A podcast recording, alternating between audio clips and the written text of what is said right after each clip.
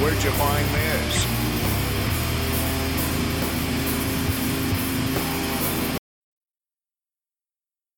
Let it sit. Don't say don't say anything. Just let it sit. Don't give him a platform. Yeah. Sorry, blue blue blue Craig is here. Craig is now blue instead of orange on my computer. I still think that's a bad thing. I still can't get over it. Um, He's he's definitely orange on my screen. Yeah. Same here. but this is episode what 104, Tony? Yep. 104. We've got kind of a spooktacular episode for you. Um, it's Halloween uh, next Tuesday. It is. Yeah, let's talk some spooky shit. Let's talk some football. Yeah. I hope you guys had a good week. Um, I'm optimistic because Henry Kissinger might be dying soon, but then again, Dude, let's hope like- by editing and this is released. Rest in piss, old man. if if if Henry Kissinger is dead before this episode comes out, which means it would have to he would have to die tonight. I'll play Kool and the Gang celebration underneath like this whole segment. I didn't know he was alive. Yeah, that Dude, fucking it- ghoul. hate peop hate keeps people alive for a long ass time. Yeah, who knew the secret to longevity? Why do a lot of the bad people always live to be 100? I don't know. Also, like, I hate to turn this into like the Henry Kissinger hate podcast. Um, No, please. But like, I don't understand how that fucker is still like being invited to things at a hundred years old post COVID. Like, I, maybe like it's the inside job of they're trying to kill him, right? Like, thank you if you are. But like, holy shit! Like, hey, let's get Grandpa on the fucking airplane. Like, do you know how hard it is to move like normal adults on an airplane? Let alone, I'm sure he has a private jet and shit. Yeah. But even then, it's like you got to corral him in the minivan. I'm also sure he doesn't believe in COVID. So Yeah. He looks like COVID. Yeah, he does. Um, he looks like uh never mind. All right, so hopefully he looks like a guy that'll be dead soon. Um, so Ryan, as per tradition, uh the Henry Kissinger part's not tradition, but it should be. Why don't you start us off? Sure. So I wanted to talk about. We never talked about a lot of about players that um, played in the '60s. So I wanted to talk about a player that played in the '60s uh, this week. I want to talk about Bernie Parrish. Okay. Nothing like super crazy about this guy's career or or his life, but um, just an all around really good football player. He was born in California, but grew up in Florida. He actually went to the University of Florida in Gainesville. He played halfback, defensive back for Bob Woodruff's Florida Gators football team in 56 and 57. Okay. He had a game, his best game in his college career. He rushed for 111 yards, um, scored both touchdowns for the Gators. He uh, kicked both extra points. He caught an interception. Uh, he made seven tackles and helped the team win 14 to 7. That was week. I don't know. I don't know what week it was, but they they beat Vanderbilt 14 to 7. He's a famously defensive player in the NFL, but he played offense in high school and college. Hell yeah. He also played baseball in college. Um, and actually, uh, his career, or no, his junior year of college was his best year. He batted 400, 433. Wow. Holy shit. Yeah. He led the team in runs batted in, doubles, hits, home runs, and he was the Gators' first ever team baseball All American. How about that? Damn. And believe it or not, back in 1960, you could get a degree in building construction. Nice. I don't I don't know if that's something you can get today. I thought that was more of like a learned on-site thing, but Yeah, they just took down uh, expertise and were like, yeah, that's under your job title. We're going to pay you half as much now. it's not like a degree in architecture, but in 1960 he graduated with a degree in building construction. Okay. He's also in the University of Florida Hall of Fame. So in 1958, the Browns drafted him. Uh, he played from the Browns from 59 to 66. He has a touch, or sorry, yeah, he has a touchdown on an interception for 92 yards. Nice. He even intercepted a pass from the great Y.A. Tittle. Oh. And actually, on that play, Tittle had to tackle Parrish to keep him from scoring. he made it all the way down the field in the last line of defense. You know, Tittle had to take him down. He played eight seasons in the NFL. They were all with the Browns, but in the last season with the Browns, like they wanted him to split time with another defensive player, and he said, "Screw you." So he finished. He retired as an Oiler in the AFL, Okay. uh, playing the last half of the '66 season. Uh, yeah, eight years. He had 100 and regular, 105 regular season games. He had 31 interceptions, and he returned all those interceptions for 557 yards and three touchdowns. Wow. Nice. So decent, decent career. Nothing crazy to write home about. He did a bunch of stuff uh, later on in his career. He has a book called "They Call It a Game," um, and it's about the economics and politics of the NFL. Cool. He even included controversial allegations that the NFL had fixed outcomes of some of its games, although a lot of people say he didn't have substantial evidence to support that. But back in the 60s, come on, you know, what is no one's going to write shit down. Nothing's on the internet.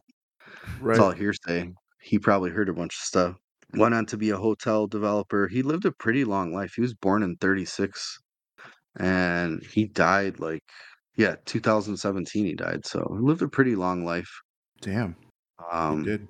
but yeah that's just a little quick profile on a interesting player bernie parrish That is an interesting player. I like that. I like Bernie Parrish. Seems cool. Even though like the politics of football in 1960s and the politics of football now are just so drastically different.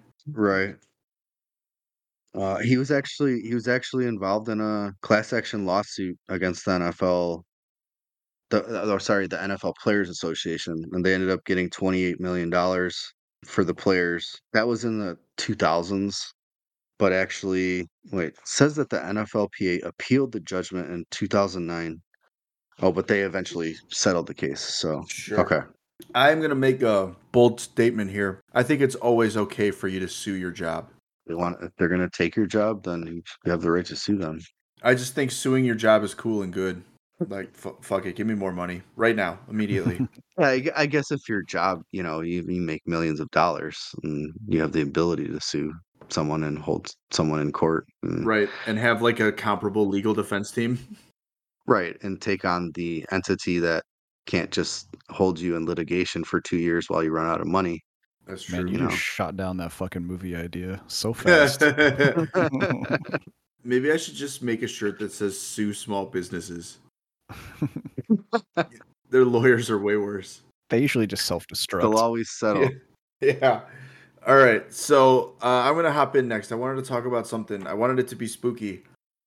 It turned out kind of morbid uh, and, and tragic. Today we're going to talk about a contingency plan that all the major sports leagues have in order to finish out a season when something really, really bad happens to players. Did we talk about this or, or, like there was something of, we talked about something like what happens if a entire team dies in a plane crash or something like We've that? t- we've we? touched we've touched on it, but we're gonna go more in depth in it today. for sure. Hell yeah. We're gonna talk about something called the disaster draft. Okay. Let's briefly run through the events that helped lead to the creation of disaster draft rules. Munich air disaster. These are mostly plane crashes. Munich air disaster was a plane crash in West Germany that killed 23 of the 44 team personnel on board. Uh, 16 players from the Cal Poly football team in a plane crash in 1960. Wichita State had 37 team personnel and players die in 1970. Um, obviously, Marshall in 1970, so that's two in one year. The Humboldt Broncos minor league hockey bus crash killed 16 players. Wow.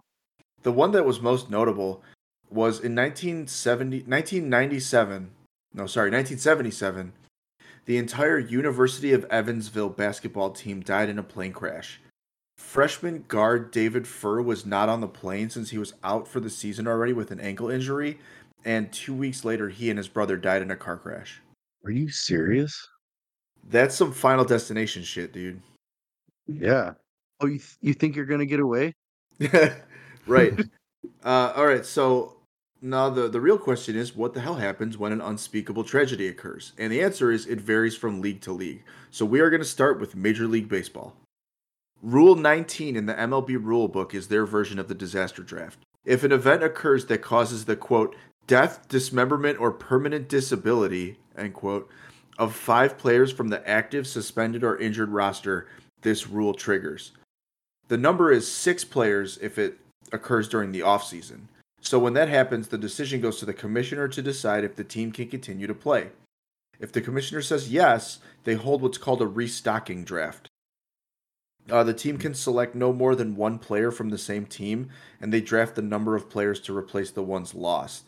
So every other team has to make five players eligible for drafting, minimum one pitcher, one catcher, one infielder, and one outfielder, and then one whatever. Um, if the commissioner decides the team can't continue, the season is canceled. Huh? So the NBA is similar to the MLB. If five or more players on a team are dead or dismembered, a draft is triggered where every team can actually only protect five players to allow the rebuilding team to get some good dudes. Sure. That's like seems way more equitable. So we'll do the NHL. The NHL is also pretty similar, but uh, a di- minor difference is the players selected from the other rosters are compensated from a special fund that is created exclusively for incidents like this. Because the question is like, who pays these guys, right? Yeah. So after the team gets their goalie and 14 skaters, they do a draft for them to get the rest of their players, and each team can protect 10 dudes. Oh, Uh, I, I thought that they just like went to the Tim Hortons in Vancouver and picked out five guys, and here you You're go. over six feet tall. Here's some skates. I, let's let's be real, dude. If you go into a Tim Hortons in Vancouver and talk to five dudes, four of them can play. You know what I mean? And like two of them That's- might even that's be on a true. roster. Right. They're on like the Yukon uh, gra- grass wreckers or something.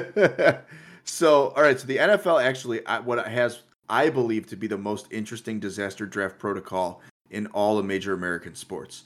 So, first off, in the NFL, the league has drawn a distinct difference between what is considered a near disaster and a disaster, and Okay. that that number is fifteen. oh wow. If less than 15 players are affected, no special draft takes place. Instead, the team gets a first spot on waivers for the rest of the season. But even if, if it's 15 or less and it's near disaster, if one of those 50 players is a quarterback, the team is allowed to get two quarterbacks, choosing from any two teams that have three available quarterbacks, which I would imagine now is all of them because of that new rule to have the third Right. quarterback. So they The- can just literally they can just literally say, "I want Tua," and he has to go to that team. No, they can protect him, obviously, but like, Oh, okay. but here's the best part: the two quarterbacks that are drafted by the disaster team will return to their original teams at the end of the season. Oh shit. Yep. Sorry, Skylar Thompson, you're going back to fucking Miami. Should a team suffer an event that disables or kills over 15 players, it's classified as a disaster and triggers a different protocol. The commissioner then gets one like unanimous decision to decide if the team needs to cancel its remaining games. If the commissioner decides that the team is a disaster, the team's games are canceled, they get the first pick in the next draft, and they get a special draft where the other teams can only protect 32 of their 53 players. Wow. Even if it even if it's over 15 and the commissioner decides that it's like they can still finish their season, it goes back to the near disaster. Hey, Roger Goodell, I know you listen to this podcast. I know you just gave yourself a promotion. if this ever happens, please do the craziest shit and allow this to happen. Don't be cheap. Don't Right. try to save the product. Cause chaos. Upend the whole fucking league. And I'm I'm glad that your your direct call to to Roger Goodell will pair well with mine. So if you're an NFL team going through unspeakable tragedy and Roger Goodell is deciding that the show must go on, I hope you enjoy your quarterback room featuring Brian Hoyer and Kellen Mond. Doesn't he make like eighty million dollars now or some shit a year? Probably. It's ridiculous. Something ridiculous. Yeah. So that, my friends, is the disaster draft protocol. That's so crazy. Nice. I'm glad they have something in place. You know what I mean? Like COVID really showed that everything was in, up mm-hmm. in chaos when real shit happened. So Yep. hopefully we never have to see that. Yep. All right, Shane, take it away. My guy's kind of a disaster. Uh, so this week we saw two players get arrested, one for uh, negligence and one for something probably really heinous. I don't really want to talk about. yeah. Um, so I figured, you know what, we should look at people who've been like the most arrested in the NFL. And initially it was kind of awesome. cool, and then shit got really dark because there's a lot of pieces of shit who've played in the NFL. So we're gonna go along the lines of an exercise of mental illness isn't your fault, but it is your responsibility with Barrett Robbins. Uh oh. So so Barrett Robbins went to TCU and was drafted by the Raiders in 95 in the second round. He became the f- only fifth starting center in Raiders history at this point, which is like crazy to think about like how long that franchise existed, how long people Right. played that position. Yeah. During this season, the mask uh, first started to slip of a potential mental health scare, but it being at the nine, being in the 90s, no one really gave a shit. Robbins was found disoriented and wandering around the team hotel in Denver before the game, missing the game. So in the 2000 season, this is kind of when the Raiders kick off and start going on their tear. Robbins went missing again a week before the AFC Championship game was was found 24 hours before the game started, where the Raiders would lose to the Ravens 16 to three. In 2002, Robbins would have a career year and make the Pro Bowl and would go on to play in the Super Bowl, or where the, the uh, Raiders would go on to play in Super Bowl 37 in San Diego. Robbins would again be reported missing the day before the game. Rumors were that he was off his antidepressants and started drinking across San Diego with random people, and he was even rumored to be seen in Tijuana, Mexico, which is like, if you're familiar with that area, it's like maybe an hour and a half drive. It's not too far, but you Yeah. still have to go across the border. Right. Right. It's just, it's that border town right below San Diego, right? Yeah. Correct. Yeah. Uh, big party town too. Um, I'm sure it's like gotten better since the 90s or the late two or the early 2000s. Um, I've never been, but eventually he was located later that night and was put in a cab to go back to the team hotel. He had no idea where he was at this time. Initially, Al Davis still wanted him to play, but Coach Willie Brown had Robbins run wind sprints in the morning before the Super Bowl, and he was determined that he wouldn't be able to start, but he was eligible to play in the Super Bowl. But however, cooler heads did prevail, and ultimately he was suspended by the team for the game. Head coach Bill Callahan wanted to send him back to Oakland on a plane, but he was unable to get him a plane ticket because he was missing his wallet and identification. Yeah. Ro- Robbins woke up and thought the Super Bowl was already played, where they won, which is why he went on a bender the day before the Super Bowl. Oh, Ugh. Robbins actually believed he was headed to Hawaii to play in the Pro Bowl that day. So his wife would ask him where he thought he had to be that day, and Robbins replied, Church? Robbins would then enter the Betty Ford Center where he would be finally diagnosed properly as being manic depressive bipolar. So in 2003, he'd finally be cut by the Raiders, but not because of his mental health episodes or his issues, but because he was one of many teammates on a list from the Bay Area Laboratory Cooperative that were caught dishing out performance enhancing drugs because and as well as he pissed hot for steroids specifically from a steroid that was directly attached to the Bay Area lab. Oof. So this is this is kind of where his string of arrests occur. A few months later, on Christmas Eve, Robbins was arrested for punching a security guard for not letting him into the club. Two years later, he was shot three times at a brawl with police in Miami Beach and would be charged with attempted murder for the brawl. So he got shot by cops and was charged with attempted murder. Oh my god. So he would enter a plea of five charges, including attempted murder, and was sentenced to five years probation, receive treatment for his bipolar disorder, and avoid alcohol. But for some reason, Florida was just like, you know what? You're good. Go ahead. So he basically spent the last decade or so in jail or rehab due to his substance issues. In 2008, he entered rehab in Houston and was transferred to a halfway house in 2009 during 2009 he did an interview with hbo where he would say that before his bipolar diagnosis he'd do the most 90s thing possible and cope with his mood swings with alcohol coke weed and steroids which seems like a nightmare concoction when you like look at it from a 2023 lens so in 2010 he was pulled over in dallas and was p- found in possession of crack. 2011 he was sentenced to five years in florida prison for violating a parole but was released in 2012 again for whatever the fuck florida thinks is fine.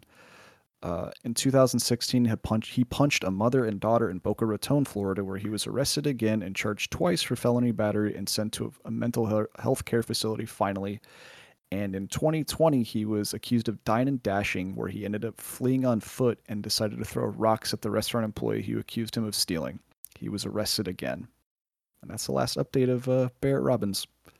Oh my god. Wait, so he's not dead, right? No, he's still alive. He looks Okay. really rough. There's a couple pictures of him okay. recently, but yeah, he's I was gonna say so that we don't have like uh like an autopsy to say that he has CTE or anything like that, or yeah. I think it's honestly like a perfect concoction of every negative trait we've ever pulled from somebody on this platform of like head injury, mental illness, substance addiction, issue, substance addiction issues, people who do care about him not doing like enough because you can't really help somebody who doesn't want help. Right. So he's kind of Yeah, just like yeah. a problem of the state now. Man, that's like really, really sad. like, I, Yeah. you know, what I mean? Happy Like- Halloween, fuckers. well, like my issue is that like he didn't dash. That's the key part of the dine and dash, right? Like well, he ran away and then he came back. you can't do that. That doesn't reset. Like this isn't. Yeah. Or You know how I big, get you know how you know how big this guy was. uh, big enough for me to not get mad at him if he ran out of my restaurant without paying. yeah. Wikipedia had well- him listed at 6'3", 350. oh my god, he was that big? Yeah, No, then then I understand why he got away with the stuff that he got away with. yeah. You can tell that guy no. That's fucking terrifying. All right, so do you want to, Shane? You want to hop into the segment that you have planned? Something spooky? Yeah, I did. Since I scared the shit out of everybody right now, I think I should scare you again. Um, I'm ready. because we're half we're halfway through the season, uh, basically of knowing if you're going to make playoffs or not, right? So I want to do this exercise of, hey, it's October, it's scary, and it's also the scary part of fantasy football because like your season just might be over right now, right? So I'm going to do the most haunted lineup you could have drafted in 2023 based on ADP. I did 10 rounds, or sorry, 12 rounds based upon Fantasy Pros ADP ranges in PPR and corresponded it to the 33rd team edge current fantasy standings of players in PPR. Ooh, okay. Excellent. S- So I didn't really have like a draft slot because it'd be kind of difficult to be like I'm drafting for the 108 spot and then like certain things wouldn't line up, right? Um, so we're just gonna go round by round, and I did try to avoid people who suffered season-ending injuries, but some of these guys obviously do have injury designations because it's obviously a violent game, and sometimes you do step on the landmine. So first round, this goes. I, actually did the, the the thing and listened to our hater segment, and I was like, man, we're pretty good at predicting predicting these guys Okay. round one was pretty difficult for me because initially I did Nick Chubb and I was like, no, I'm, I'm I can't do injured players. That's stupid. Sure. So then I thought then I thought Cooper Kupp and I was like, you know what? Even if he doesn't hit his season projections, he's still on target for like 10 targets a game and it's it's still fine. He's not going to return like top 5 upside, but like he can return top 12, whatever. sure. It's Sure. it can be worse. But as of right now, who we talked about is Austin Ekeler. Currently Oh, yeah. running currently running back 44. So he's had an injury riddled season and the opening portion of the season had stiff competition, so he didn't have a lot of production. Um, when he has been on the field, he's had a good target share, but all his metrics this year have been pretty bad on this offense in regards to like tackles, evasions, and all that kind of stuff. Um, and this offense is extremely anemic right now. It kind of honestly reminds me of last year, but like the opposite side of the coin of really shitty. Um, sure. Yeah. Think- Is it a product of just him getting older, Shane, or is it just more of a product of them trying other schemes, uh, realizing that he's not going to be on the team for much longer? I think it's that fact, and like they don't have a bruiser.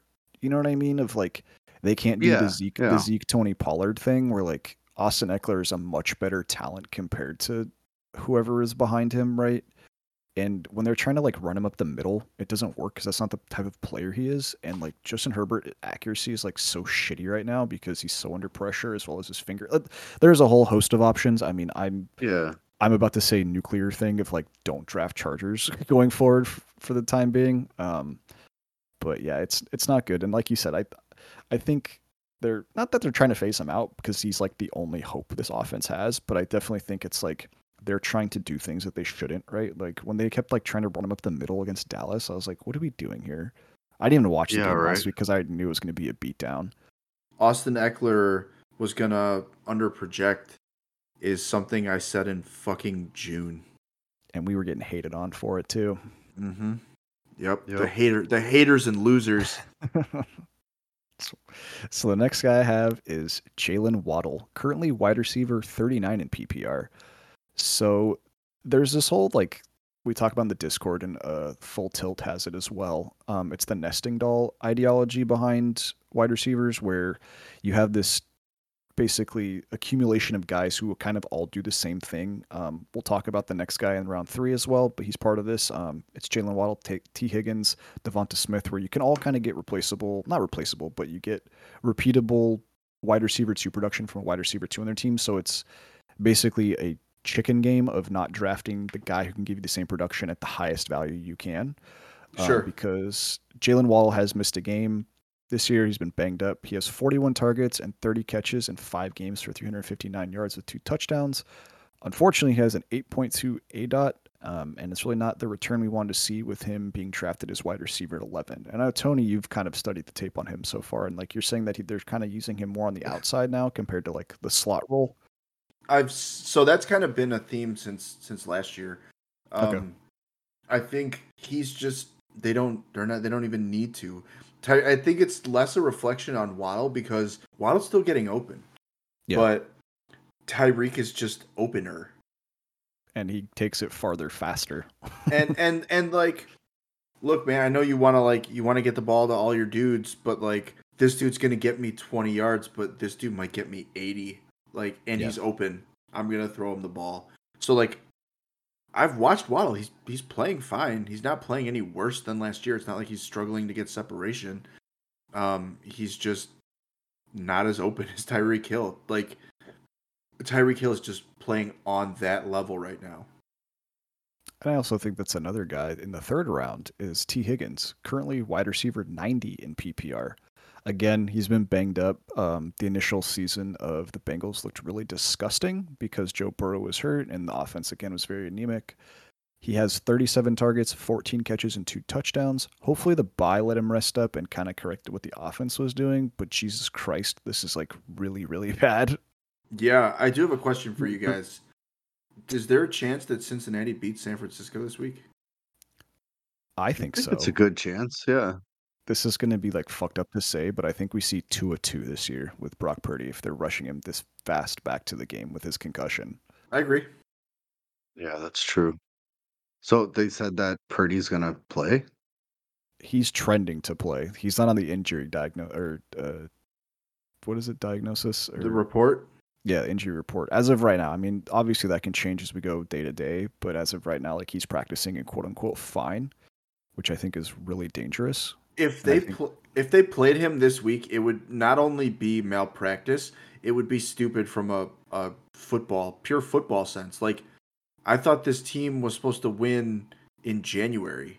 Remember when I said the wheels could potentially fall off because their injuries could get really bad and they have the worst rest rest differential in the NFL? I think we're approaching yes. that point. You know what I mean? Yeah. I mean, you can't well, predict will... concussions, right? Right. Right. I, I will say though that the NFL has done a good job this year after seeing what happened with Tua last year. Like, uh, there, I think the stat was nobody that has been in concussion protocol has played the following week this year so far.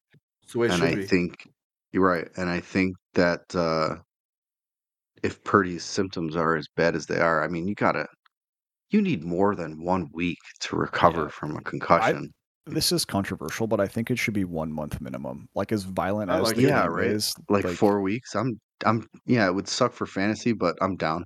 I know teams are gonna bitch because it tanks their entire season, but I think it also plays right. a value on like you you have to get a good backup, right? Like you you pay these sure. quarterbacks to hold the clipboard for right. millions of dollars a month. Like, hey, maybe you should build a team not just around one guy, right? Sure. Like, it makes the game more complex. I mean, sure. it, it, it gets into a whole thing of like what they're gonna do with a tush push, which is stupid because I don't think that that play should be banned. But no way. whatever. That's a different com- that should that's a different segment. right. right. And I like that every team is trying it, and it's really not working for anyone except the Eagles, like the the inventors of it. You know, it's, like to me, they're the only ones that can do it. What was that? uh Was it the Bears game or no? What game was it, Tony, where they tried to do it last week, like two or three times in a row, and they couldn't do it. Uh, damn, what game was that? It was like funny. It was like they were trying to do it, and they they ultimately the went to fourth game. down. it might have been the Falcons. But like to me, it's like someone who hasn't watched the game long enough. Like I understand the the concept that you're pushing from behind, but how is it any different than a quarterback sneak? It's not. It's just a push from behind. Like if you're gonna ban the tush push, you have to ban the quarterback sneak because you're still putting the quarterback in the same position to get their fucking head ripped off by 300 pound. Right. Correct. All right. Anyways, uh, fourth round, Aaron Jones, currently RB 49 in PPR. He's only played in three games, and as while metrics were good when he was on the field, we do have to see him on the field to score points. Hopefully, he does return you weeks of hopefully week 12 onward. Uh, it's for that big playoff push potentially where the Aaron Jones game happens where he gives you 45. But it honestly might be a little bit too late if you drafted him based on your team going forward. So it, it might be a little emergency button time. Lafleur just said that he's not hundred percent, and they're not rushing him back. Like he said that today. Which is so weird to me because isn't he like on his last year of his contract or like next year's I the think last year? Where it's like, uh, if you're not gonna trade him, like I hate this is a morbid position, but like as a coach, like I get he's like the biggest part of your offense, but like clearly, I don't. They kind of put themselves in a corner, right, with Jordan Love of like extending him without knowing how actually he could play. Yes. So I, th- I think next year, like they're, I think they're just pressing the e stop button and being like, all right, we're just gonna try this next year with the same squad. I think that would probably be in their best interests. See what they got in the young guys. Yeah. All right, round five. Another guy who could potentially be traded. DeAndre Hopkins. Currently wide Yeah. receiver 52 in PPR. Um, I'm going to be a little bit more forgiving as we go deeper into these rounds because it doesn't actually like kill your season completely. But when you're also being drafted as wide receiver 21 and having the output of wide receiver 52 while playing a full healthy season, that just sucks. Like that's just a straight up landmine. Yeah. Um, Well, you guys, you guys said in the offseason Tennessee's where wide receivers go to die. yeah. he does have an elite target share of almost 30%, but he's only putting an average of 10 points a week on your team. So if you take out his one boom week where he went 8 for 140, he's only putting up like 4 to 5 points a week, which like really really like he's not even startable.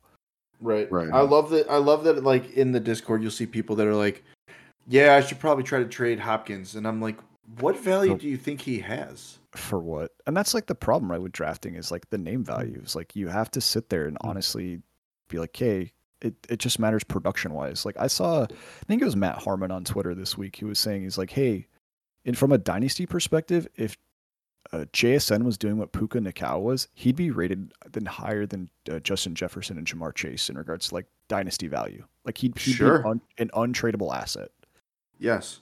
but it's the name value, and that's the Yep. thing that people carry. Where it's like sometimes you just got to look at it from a pure numbers perspective. Yeah, I agree.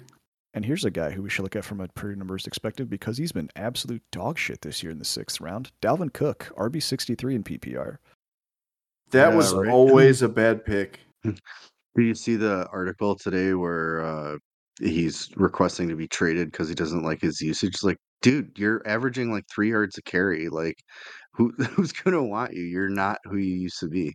he's just ring chasing and he realized that as soon as Aaron Rodgers went down, even if his lessened role is was still there, he was he, they're not gonna make they might make the playoffs. Like the Chargers clearly aren't. So like, Right. they might they might get their wild card spot. Um no, never mind. Because Yeah. three teams from the same division can't go, right? Yeah, they can. Oh, they can? Okay. Yep. All right. Put it Um, this maybe way: I was looking at I was looking at the lines earlier on FanDuel. Breece or uh, Breece Hall's lines like what 71 or 72 and a half. Yep. Uh, Dalvin Cook's line is 13 and a half. Yeah. Rhamondre's was like 35 this week, and I'm like, man, how the mighty have fallen. Yep.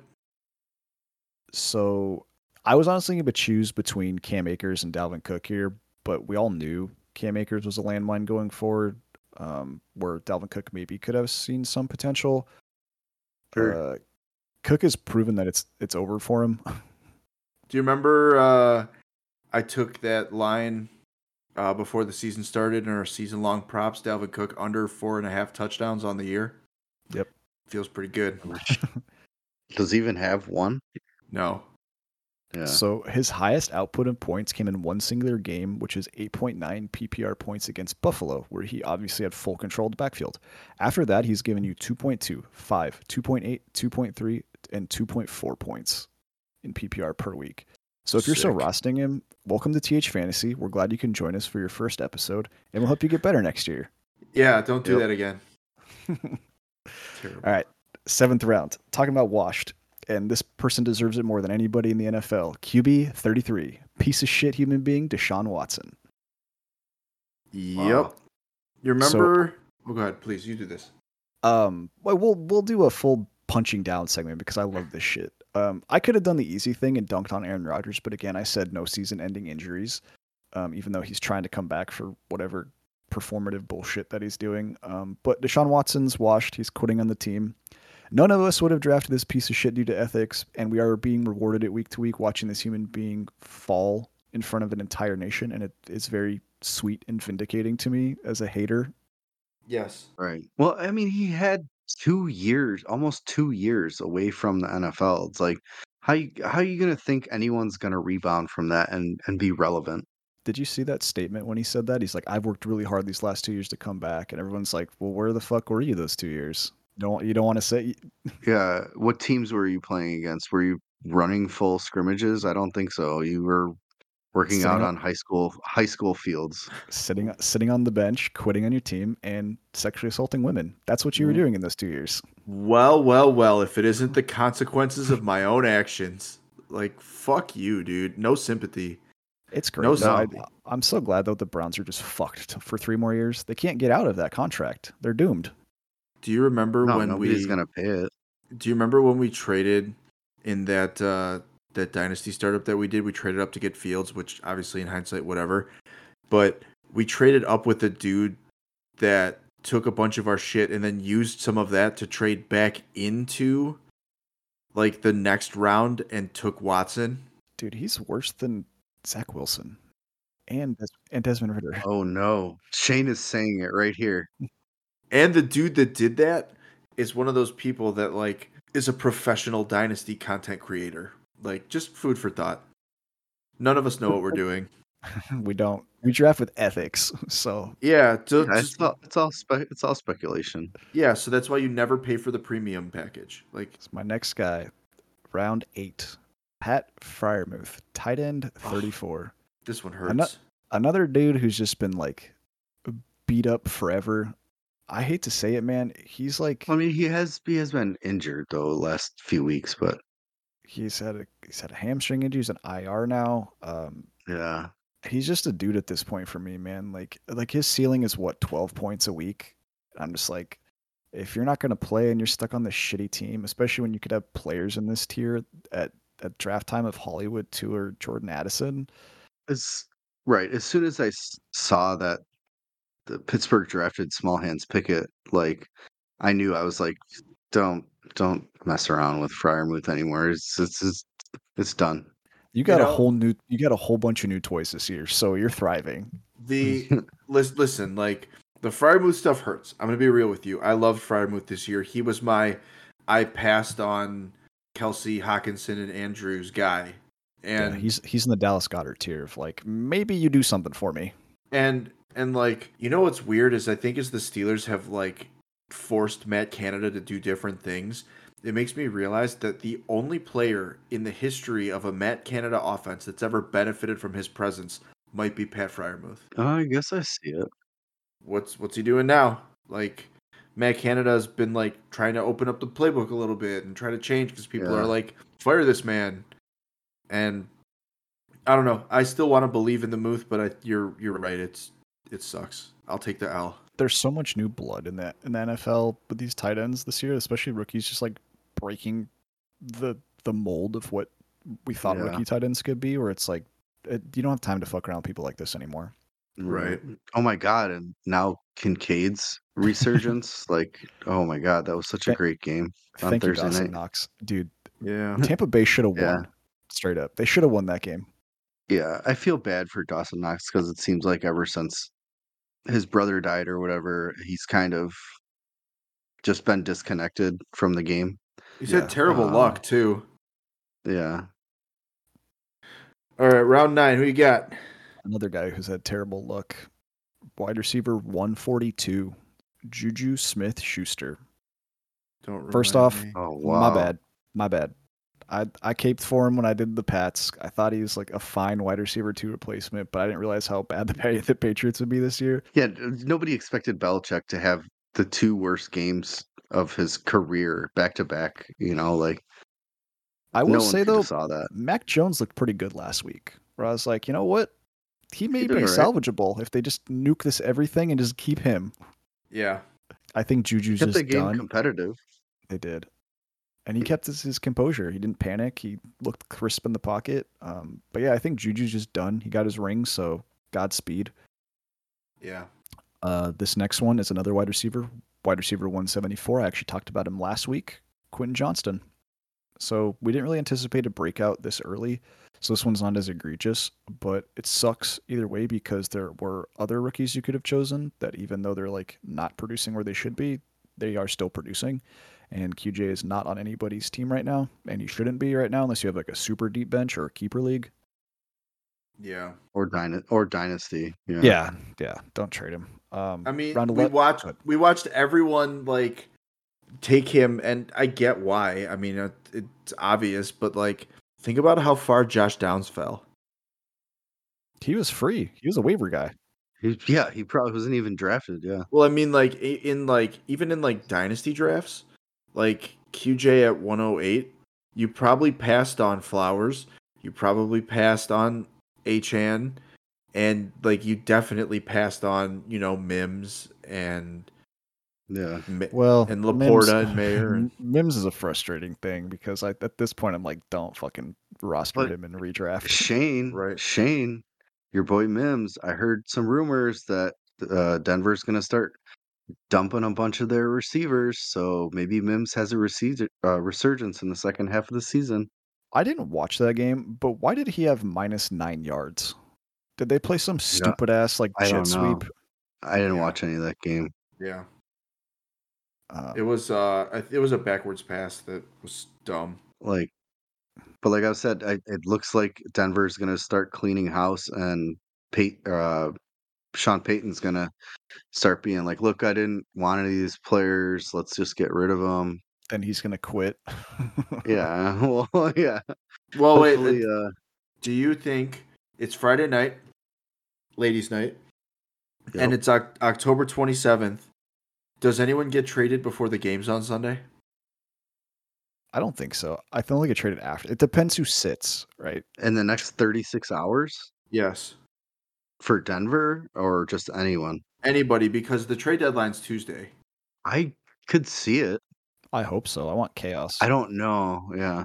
If I, I mean, like, if I'm a GM and think- I want a guy, I want him now. I don't want to run the risk of the guy that I want and getting hurt this weekend. Yeah. That's true. Yeah. I don't know. We'll see. Round eleven, Sky Moore, wide receiver, one hundred. Granted, we didn't like anticipate anything because again, we said don't draft KC wide receivers. Um, but what is funny about this tier break is Kansas City receiving options occupy spot 100, 101, 102, and 103 on receivers on the uh, 33rd app. Sky Moore, MVS, Noah Gray, and Kadarius Toney are all next to each other in fantasy standings, which I find to be really funny. I love that. And like, hey man, Rashee Rice has been fucking awesome. Yeah. Got a touchdown last week. That was pretty cool to see. He's gonna do it again this week. Excellent. Final round. Again, another my bad. Rashad Penny. Sorry. Apparently Oh, he's no. he's worse than Kenny Gainwell. I'm shrugging my shoulders at this shit. I don't know what the fuck's happening with that. Um, yeah, I don't know. I still think Rashad Penny's way better than Kenny Gainwell, but I'm not a coach, so 12th round, whatever. I, I I agree with you, Shane. I mean, on paper, Penny is a way better running back than Gainwell, but for some reason, they just trust Gainwell a little bit more to be that backup to Swift. So I, I he's free. Who the fuck cares? Yeah, I know. I'm not upset about it. The first Yeah. five rounds were more crippling to your season compared to a guy you probably dropped after week one. But That- that's the that point is- of the exercise. So and and technically, he's what the third third no fourth running backs. I mean, you got Hurts, Swift, Gainwell. Yeah, he's the fourth. Boston Scott. and even uh, yeah, and even Gainwell's not getting a lot because the, the Hurt Hurts and Swift are just gobbling up all the yards. It's true. So that's oh That's my, god, my my my haunted lineup. dude. At first, I was like, "Yeah, all these guys suck." I was totally out on these guys, and then a few of them hit pretty close to home. It's always humbling to reflect on the process and be like, "What did we do wrong?" So, speaking of reflecting on the process, let's build a DFS lineup that will make us reflect on our process. hey, dude, we made money last week, right? We did. We cashed. Yes. Yep. We're God so bless, fucking. God bless you, Lamar Jackson. We're so fucking back. All right, so we'll check back in in a couple minutes. So we'll see you soon, and goodbye.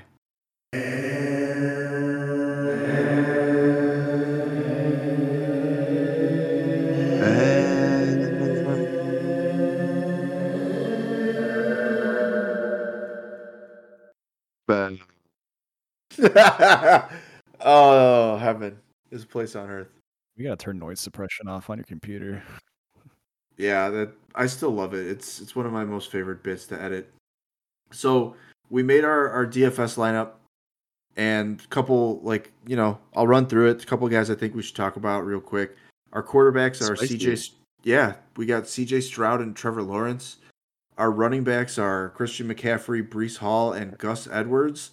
Our receivers are Nico Collins and Christian Kirk, and our tight end is Jake Ferguson. Big Ferg. The Ferg. So I want to talk really quick about why I'm all over CJ Stroud in this Houston's passing game this week.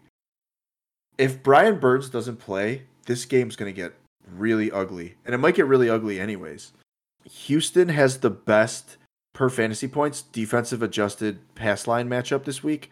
They give up pressure at the 23rd highest rate in the league, so they're a pretty good pass blocking defense. And Carolina has the lowest pressure rate in the NFL.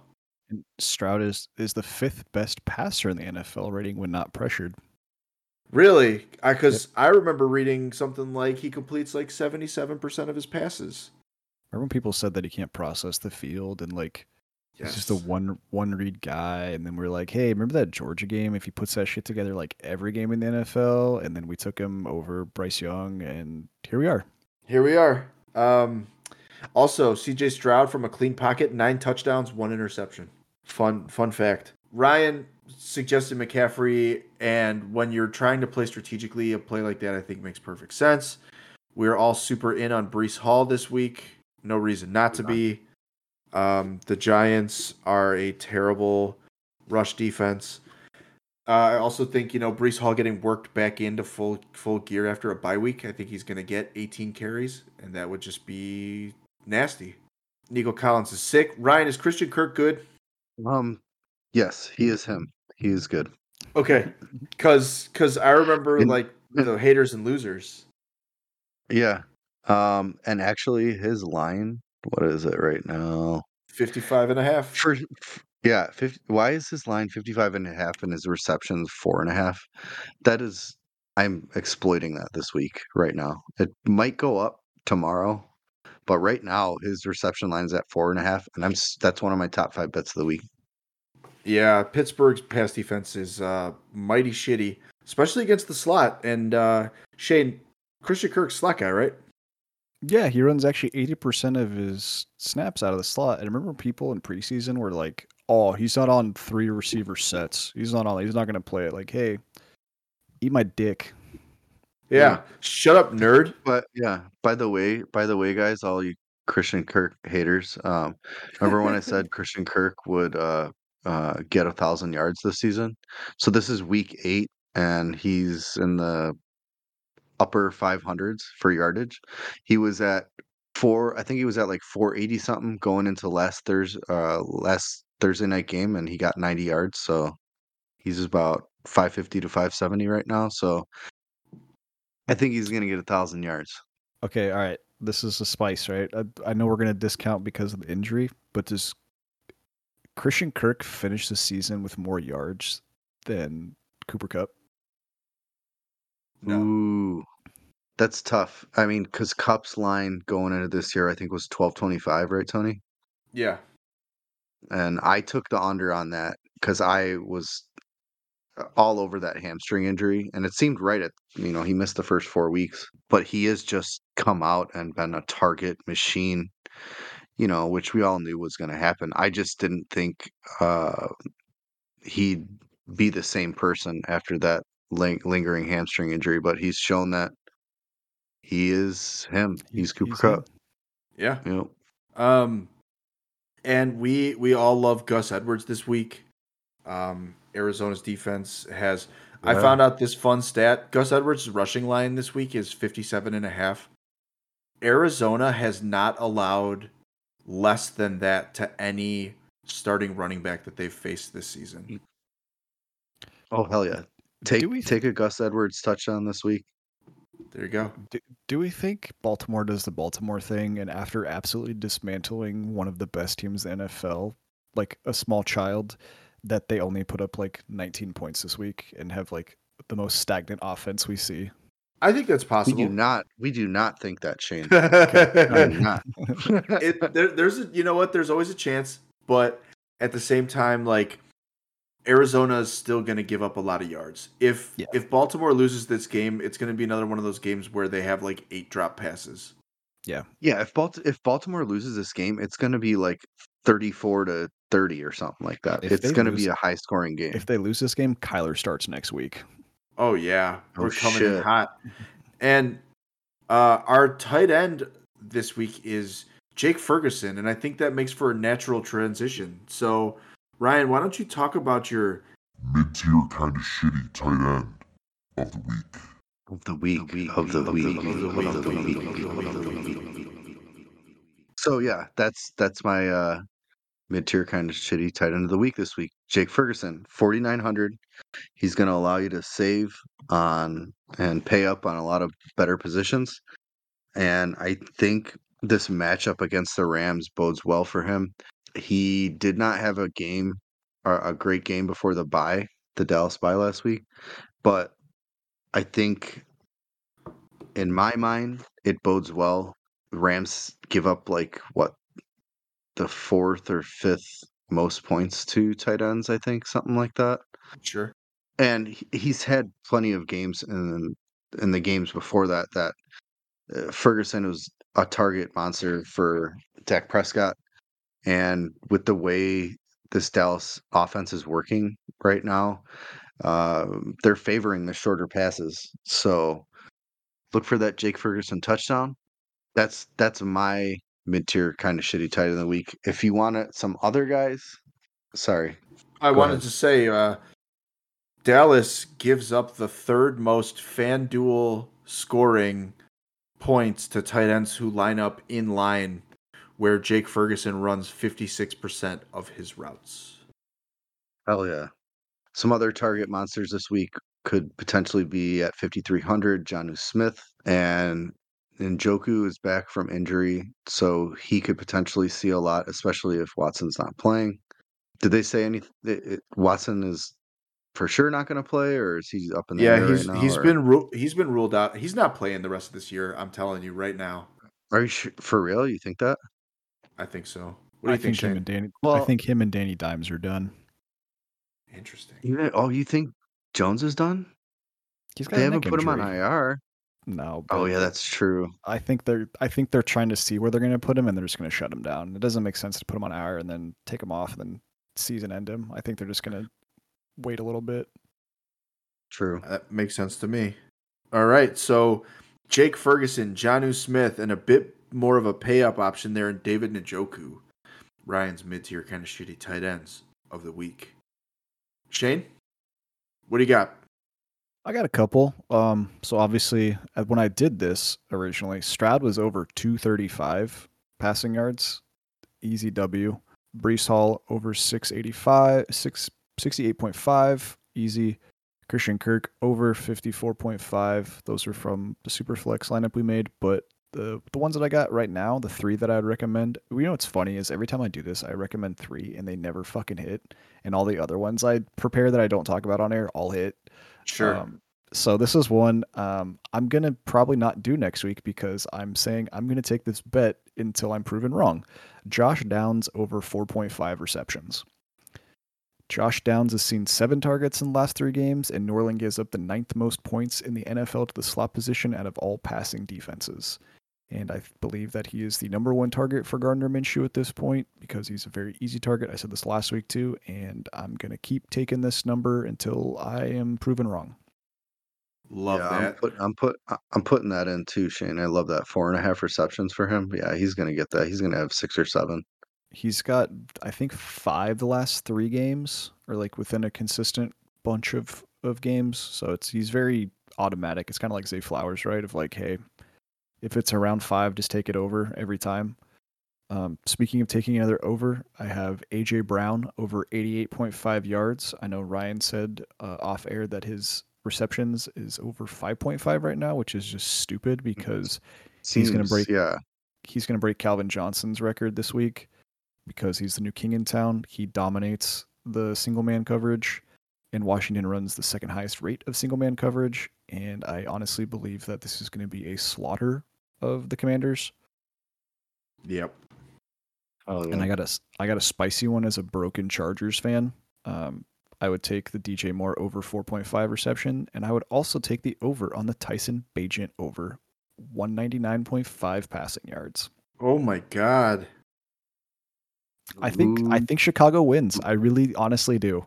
I don't know if it's because I'm just broken as a Chargers fan or you guys are like outbreaking me think from that's- I- tenure of Bears no, I, fandom. thi- but I, like, I think that's what it is, Shane. I think that you're just a broken Chargers fan. I- I don't know. You guys' pass defense is better now. Like I guess the O line is what like gets crushed by our I pass get- defense. yeah, but like I guess we saw some glimpses, but Our our favorite teams combined. I feel like we've downplayed the fact that this is like the TH fantasy like week where our our favorite teams go head to head and this is absolutely a mid off. this was the game I was supposed to be out there, right? And then we're like, oh shit, it's in LA. Never mind. So Yeah, this game is going to be a fucking mid off so hard. We're going to see so much bad play calling. We're going to see so much bad football. I think like there we're both teams are bad in different ways and neither are fun. No, they're both miserable in their own reflection because I'm so traumatic, right? I just see the score being like 17 to 14 or 17 to 13. And then the Chargers have the ball with a minute 50 left. You guys blitz three times in a row. Justin Herbert panics because he has to carry the fucking offense for the whole tenure of the game. Then he throws a pick yet again, and everyone gets on Twitter saying he's overrated and he's not a clutch quarterback. And we just repeat this shit until the season's over. I okay, if we if this is what we want to do, this is how this is how I think the game is going to go. Uh I think the Chargers are going to win. I think it's going to be I think it's going to be 24 to 24 to 10 and I think it'll be 17 to 10 in the fourth quarter. The Bears will be once again in a game they have no business being in and the Chargers will seal it with a defensive touchdown. That's Oh, fair. shit. I think that's realistic. I mean, everyone in Chicago is like Tyson Bagent, man, Tyson Bagent. I'm like, he played the fucking Raiders. Raiders, yeah. And and you know what's funny is if he plays well this week, he played the fucking Chargers. yeah, that's why I- That's- I just want to take the over. Like the pass rush is decent, right? I honestly pray to God we trade Joey Bosa before the deadline. Yeah, I think that pass defense is Mm. DJ Moore is going to have another week. I really do. We'll see if Tyson Bagent can throw the ball further than nine yards downfield. He doesn't need to. Just get him the, the 4.5 yards. Every Chargers defensive dude has butter for fingers, and they will not be able to tackle him. I'm just telling you now. Okay. so Shane likes overs on CJ Stroud's passing yards, Breece Hall's rushing yards, Christian Kirk's receiving yards, Josh Downs receiving yards, AJ Brown receiving yards, DJ Moore receptions. Uh, sorry, Downs was also catches, and Tyson Bagent at 199.5 passing, which is truly disgusting. Hey, no hater parlay this week. All right, I'm a believer because Mac Jones threw two touchdowns last week. What the fuck? Shane, I don't think I really knew exactly how little faith you had in your favorite football team until you put money on Tyson Bagent to do well against them. Like that's now I feel like I understand. Dude, we should Uh, have lost to fucking Aidan O'Connell. Okay, we should have lost the Raider game. I'm just saying. That's and and I mean oh wow. the Bear, the Bears were up three touchdowns on Denver and lost. Ex- so so keep we we have a, a mid off in in uh, LA on Sunday night. All right, Ryan, let's go far away from these shitty football teams. Take us on a trip. Yeah, let's go to a town that doesn't have a National Football League team. Tony, let's cue up the banjo music because we're going to a we're going to a town that is still in Tornado Alley. We're only deviating 175 miles from last week's uh, town from Tulsa. Let's go to Springfield, Missouri. Ooh. This is one of my favorite towns because Bass Pro's uh, headquarters is in this town. the the CEO and uh, inventor of Bass Pro Shops is from this town. So Springfield, Missouri has a lot of rich history, and we'll talk about a couple. We'll talk about a couple haunted places that are in this town. But first, this was one stop away from Oklahoma, and a lot of people. Uh, sorry, not a lot of people. A lot of the Native Americans stopped. This was a part of the Trail of Tears. This was like the last stop before they got to Oklahoma. The town of Springfield, Missouri was named by James Wilson, who was uh, from uh, Springfield, Massachusetts. And basically, he was like, Well, this is. I'm from Springfield, Massachusetts. Let's just name this Springfield. And that was back in the early 1800s. The Kickapoo and Osage uh, Native Americans are from this area. Let's see. We have the Springfield Cardinals. They are the AA affiliate for the St. Louis Cardinals. Springfield, Missouri has the world's largest fork. It's 35 uh, feet tall. Um, and this was done by their uh, division of tourism to entice people to come and eat a lot of their good food in a lot of their restaurants in the town. Uh, it it wasn't made and it was made within the last 20 years as like a tourist thing. It is the birthplace of actually Route 66. Um, we all know Route 66 goes from Chicago to LA, but Springfield, Missouri was the first town to pr- pr- propose this route um, until it eventually got, you know, the the route was made and you know the rest is history. The famous dish from Springfield, Missouri, is actually a, a Chinese Mandarin dish, cashew chicken. Um, Oh. It was first it was first served at Grove Supper Club in the '60s um, as a way to get people to travel to this town, and I don't know if you guys have ever ordered cashew chicken, but generally, like up here, it's chicken with sauce and cashews and like celery and random vegetables. But what they do in Springfield is they deep fry the chicken before they add it to the sauce and everything and it makes it unique. I might take the 11 hour trip down there to go try that. Sounds really good. One of our famous presidents, Ronald Reagan, uh, had his first film premiere at a Springfield theater in the 50s. Uh, the film was called The Winning Team. I think it was like 52. In so late earlier in this year, uh, March 9th, 2023, Springfield was announced as the first of four teams in a new league in a new arena league football uh, startup uh, that will start in 2024. The Ozark Lunkers will will host um, will host uh, games at the newly built Wilson Logistics Arena. of course. Right. So, in the spirit of Halloween, let's talk about a couple haunted places that are from from this area. Let's go to the Landers Theater. All right. It's said to be haunted by a vaudeville stagehand who hung himself from the rigging above the stage, and his ghost to know his ghost is known to walk around the catwalks at that theater. Um, people have also reported seeing a man in one of the fourth floor windows. I actually looked up some of these pictures, and it's it's super creepy. Like it's an old uh, downtown theater, four stories tall, and this this entity is never seen inside the theater. It's only seen while looking at the outside, and it's in the fourth floor window.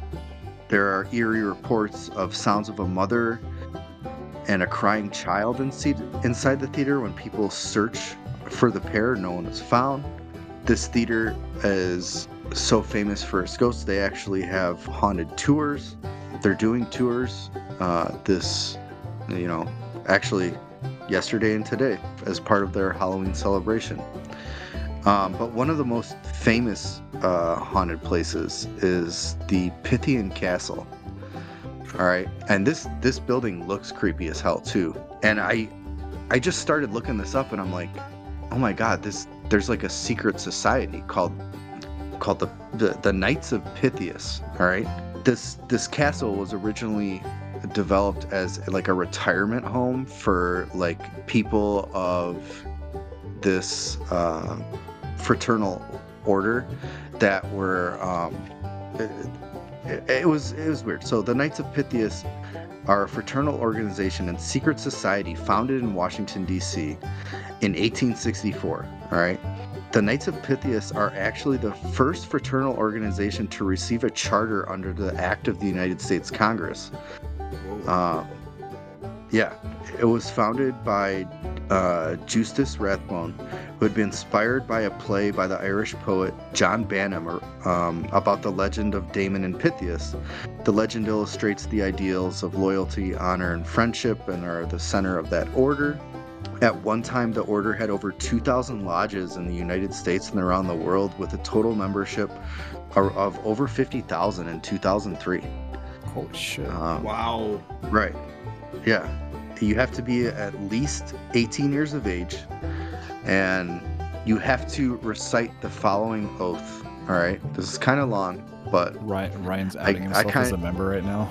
Right? I kind of get I kind of get uh, intrigued by learning about all this stuff and this is so you have to recite I declare upon honor that I believe in a supreme being, that I am not a professional gambler or unlawfully engaged in the wholesale or retail sale of intoxicating liquors or narcotics, and that I believe in the maintenance of the order and upholding of constituted authority in the government in which I live. Moreover, I declare upon honor that I am not a communist or fascist, that I do not advocate, nor am I a member of any organization that advocates the overthrow of the government of the country which I am a citizen by force or violence or other unlawful means, and that I do not seek force or violence to deny to other persons their rights under the laws of such country. Um, I thought that was pretty interesting because I had Yeah. never heard. I had never heard of this society uh, before that, and Why is gambling the first line? That's such a weird like yeah, right. You know what I mean? Yeah. Well, it was it was you know it was it, it, it was Missouri, so it was technically considered the West in the in middle 1800s. You know, so a lot there was no law, you know, basically back then, and everyone gambled. Yeah, you ever played Red Dead Redemption 2? Come on. That's true. You shoot, you shoot that fucker when he hits the river on your ass. Mhm. Right. People have claimed to seen a lot of apparitions in this in this place because as I said, it was an orphanage and retirement home for members of the Knights of Pythias and was later owned by the military. It served as a prisoner of war camp. Actually, Zak Bagans uh, from Ghost uh, Ghost Adventures did a episode uh, at, at this place, and I'm going to watch that soon because I love Ghost Adventures and just seeing all the hokey shit that they come up with and all the all the technology they have nowadays that basically is just like AI and making up shit, you know, that's coming out of nowhere. right? But let's all right, let's let's go to another thing now. Let's talk about some famous people that are from this town. Here we go. All right, so we have, as I said before, John Morris, the founder and majority owner right now of Bass Pro Shops. We have David Glass, uh, former CEO of Walmart and the current owner of the Kansas City Royals. Uh, we have um, great uh, physicist and astronomer Edwin P. Hubble, uh, who died in the 30s. He's not responsible for um, making the Hubble telescope, but because of his theories that he came up with, they named the Hubble telescope after him. We have Jimmy Angel, an aviator in the early aughts, 1900s. He actually discovered Angel Falls in Venezuela. He was the first person to like fly through that jungle. And in terms of Western society, the first person that discovered Sure. it, you know. Sure. Jerry Jones is not from here, but he worked in Springfield, Missouri, um, with his father, uh, who owned an insurance company at the time. we've got the Ozark Mountain Daredevils. Ooh. They're the famous. They're the famous band from the 70s, and 80s. They wrote uh, Jackie Blue. You know. Okay. Yeah. We've got Dorial Green Beckham, uh, NFL player Oh. for the Titans and Eagles and the teens, the 20 teens. He got arrested a bunch. I feel like. I think so, yeah. Uh, we've got Ryan Howard, Hey. two, 2005 Rookie of the Year and 2006 Home Run Derby winner. Yep. We've got Stan Musial, a Hall of Fame baseball player for the Cardinals and also played for the Springfield Cardinals, who have a rich history back to the uh, 1910s and 20s. That's when that team started. We've got Payne Stewart, a famous golfer who was like living the top of his game in the 90s and uh, was in a tragic plane accident. And he was like only 42 when he died. And he was in a Learjet and it the cabin didn't pressurize right. And Oh. so like everyone got got knocked out and the plane just went on autopilot until it crashed in South Dakota when it ran out of fuel. Um, it was a really really tragic accident because this guy at the time was he had made over like 12 million dollars in his career. Just a, a horrible accident. We've got John Goodman, famous Hey. actor from from everything, from everything Yes. you know. Uh, um, we also have Bob Barker, uh, Oh. famous host. of The Price is Right is, is from Springfield, Missouri, and I don't know if you guys would ever guess this, but Brad Pitt is from Springfield, Missouri. That is No where shit. he was born. He's got to be the hottest person coming out of that town. Oh yeah. Uh, oh yeah, really quick. Uh, uh, Jalen Acklin, Canadian Football League player. Uh, sorry, Very forgot important. to put him in there. right yeah but that's uh that's springfield missouri um, a town that is now on my list to places that i want to travel to and is actually within a decent driving distance and i might do that next year uh, it seems like it's got more and more i looked up about it they have a, a really good um, foodie scene um, like i mentioned they they tried to get people to go to that town with that giant fork and they have a famous Chinese restaurant with the cashew chicken. Uh, I, I feel like I need to try that. Um, so Where's the Springfield, Missouri. Where's the diamond or the pyramid Bass Pro Shops? Memphis. Yeah, yeah. Yeah, I think you got to add that. You should just do the Bass Pro Shops tour, Ryan. Eighth. Well, Bass Pro Shops is also melded with Cabela's now. Um, Oh, okay. Cabela's was from Omaha, and the rivals, like five, six, seven years ago, decided, hey, let's become one. And Dude, Didn't- I get yeah, I get the worst anxiety attacks whenever I go into a Bass Pro Shops. Like I I walk through those giant halls and I feel like I've entered like not the world I exist in and it's just like so daunting to me. I have to leave within 5 minutes every time. I don't know why it is, but it just like breaks my brain. Same with IKEA. Do you guys have do you guys have IKEA out there? yeah. Oh Okay. yeah.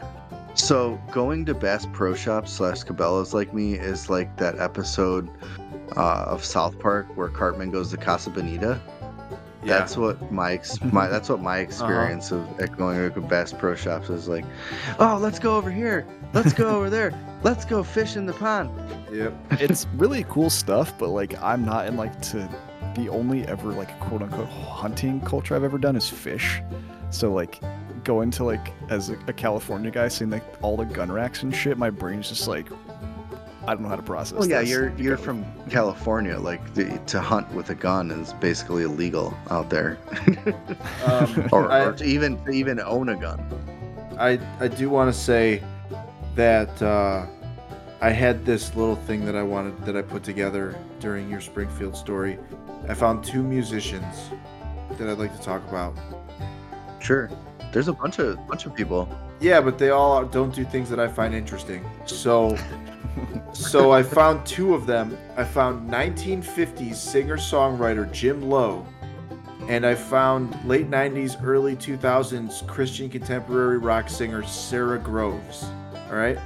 Okay. I'm going to name you guys five album titles and I want you to tell me if it's 1950s singer-songwriter or contemporary Christian rock. Hell yeah. You ready? Yep. Number one, tell me what you know. Christian Rock. Yeah. All right, you're both correct. That is Christian Rock. Number two, Invisible Empires. First one. 50s? You are both incorrect. Whoa. That's Christian Rock. Well, I mean, it makes sense more like conspiracy theory shit, but that's a different conversation. True. Prince of Peace. That's got to be Christian. Yeah. You are incorrect. That is 1950 Whoa. singer songwriter. It's about Santa. Number four, The Bright Light. It's got to be Christian. That's bait. I'm going first one. Shane is correct. All right. Last but not least, the tiebreaker. Ryan, you can you can get a tie if you get this right and Shane gets it wrong. Station Wagon, songs for new parents. Ooh. I'm going to say 50s. I'm going Christian rock. It is Christian rock. Damn it. No, that one was more obvious, so I was like, ah, go. I'm they gotta go. compete with like Bluey and shit, so they have to they have to do modern day stuff. yeah, so shout out to Station Wagons. Um, Springfield, Missouri. That was nice. I wonder if when you go there, Ryan, can you get me like a replica of the giant fork, but like regular fork size? Yeah, I'll, it'll be a you know a 135th replica. oh man, America. well, That's oh, no, not even 135th because one, it's 35 feet tall, so that'd still be a foot long fork. So That'd be an awesome fork. That'd be my Much I need go-to to- fork. Leche needs a scratching post. Oh yeah, that's true. Yep. All right. So that was episode 104. How about it? That felt pretty good, you guys. Um thanks for sticking around. We have no teams on bye this week, which is pretty great. Uh we'll come back at you with yeah, we'll come back at you with 105 and then 106 is when we start having our rounds of guests. So we have that to look forward to. Hopefully, we got some Oh, yeah. trades. Yeah, let's hope for some trades. Oh, yeah, yeah, we'll talk about the trade deadline next weekend. Yeah. Yep. So let's call it here. And thank you guys for coming and uh, enjoy your weekend. And we'll see you next week. Peace. Hell yeah. Good night, everybody. Good luck to everyone in fantasy week eight. Goodbye. I hope they fucking lose.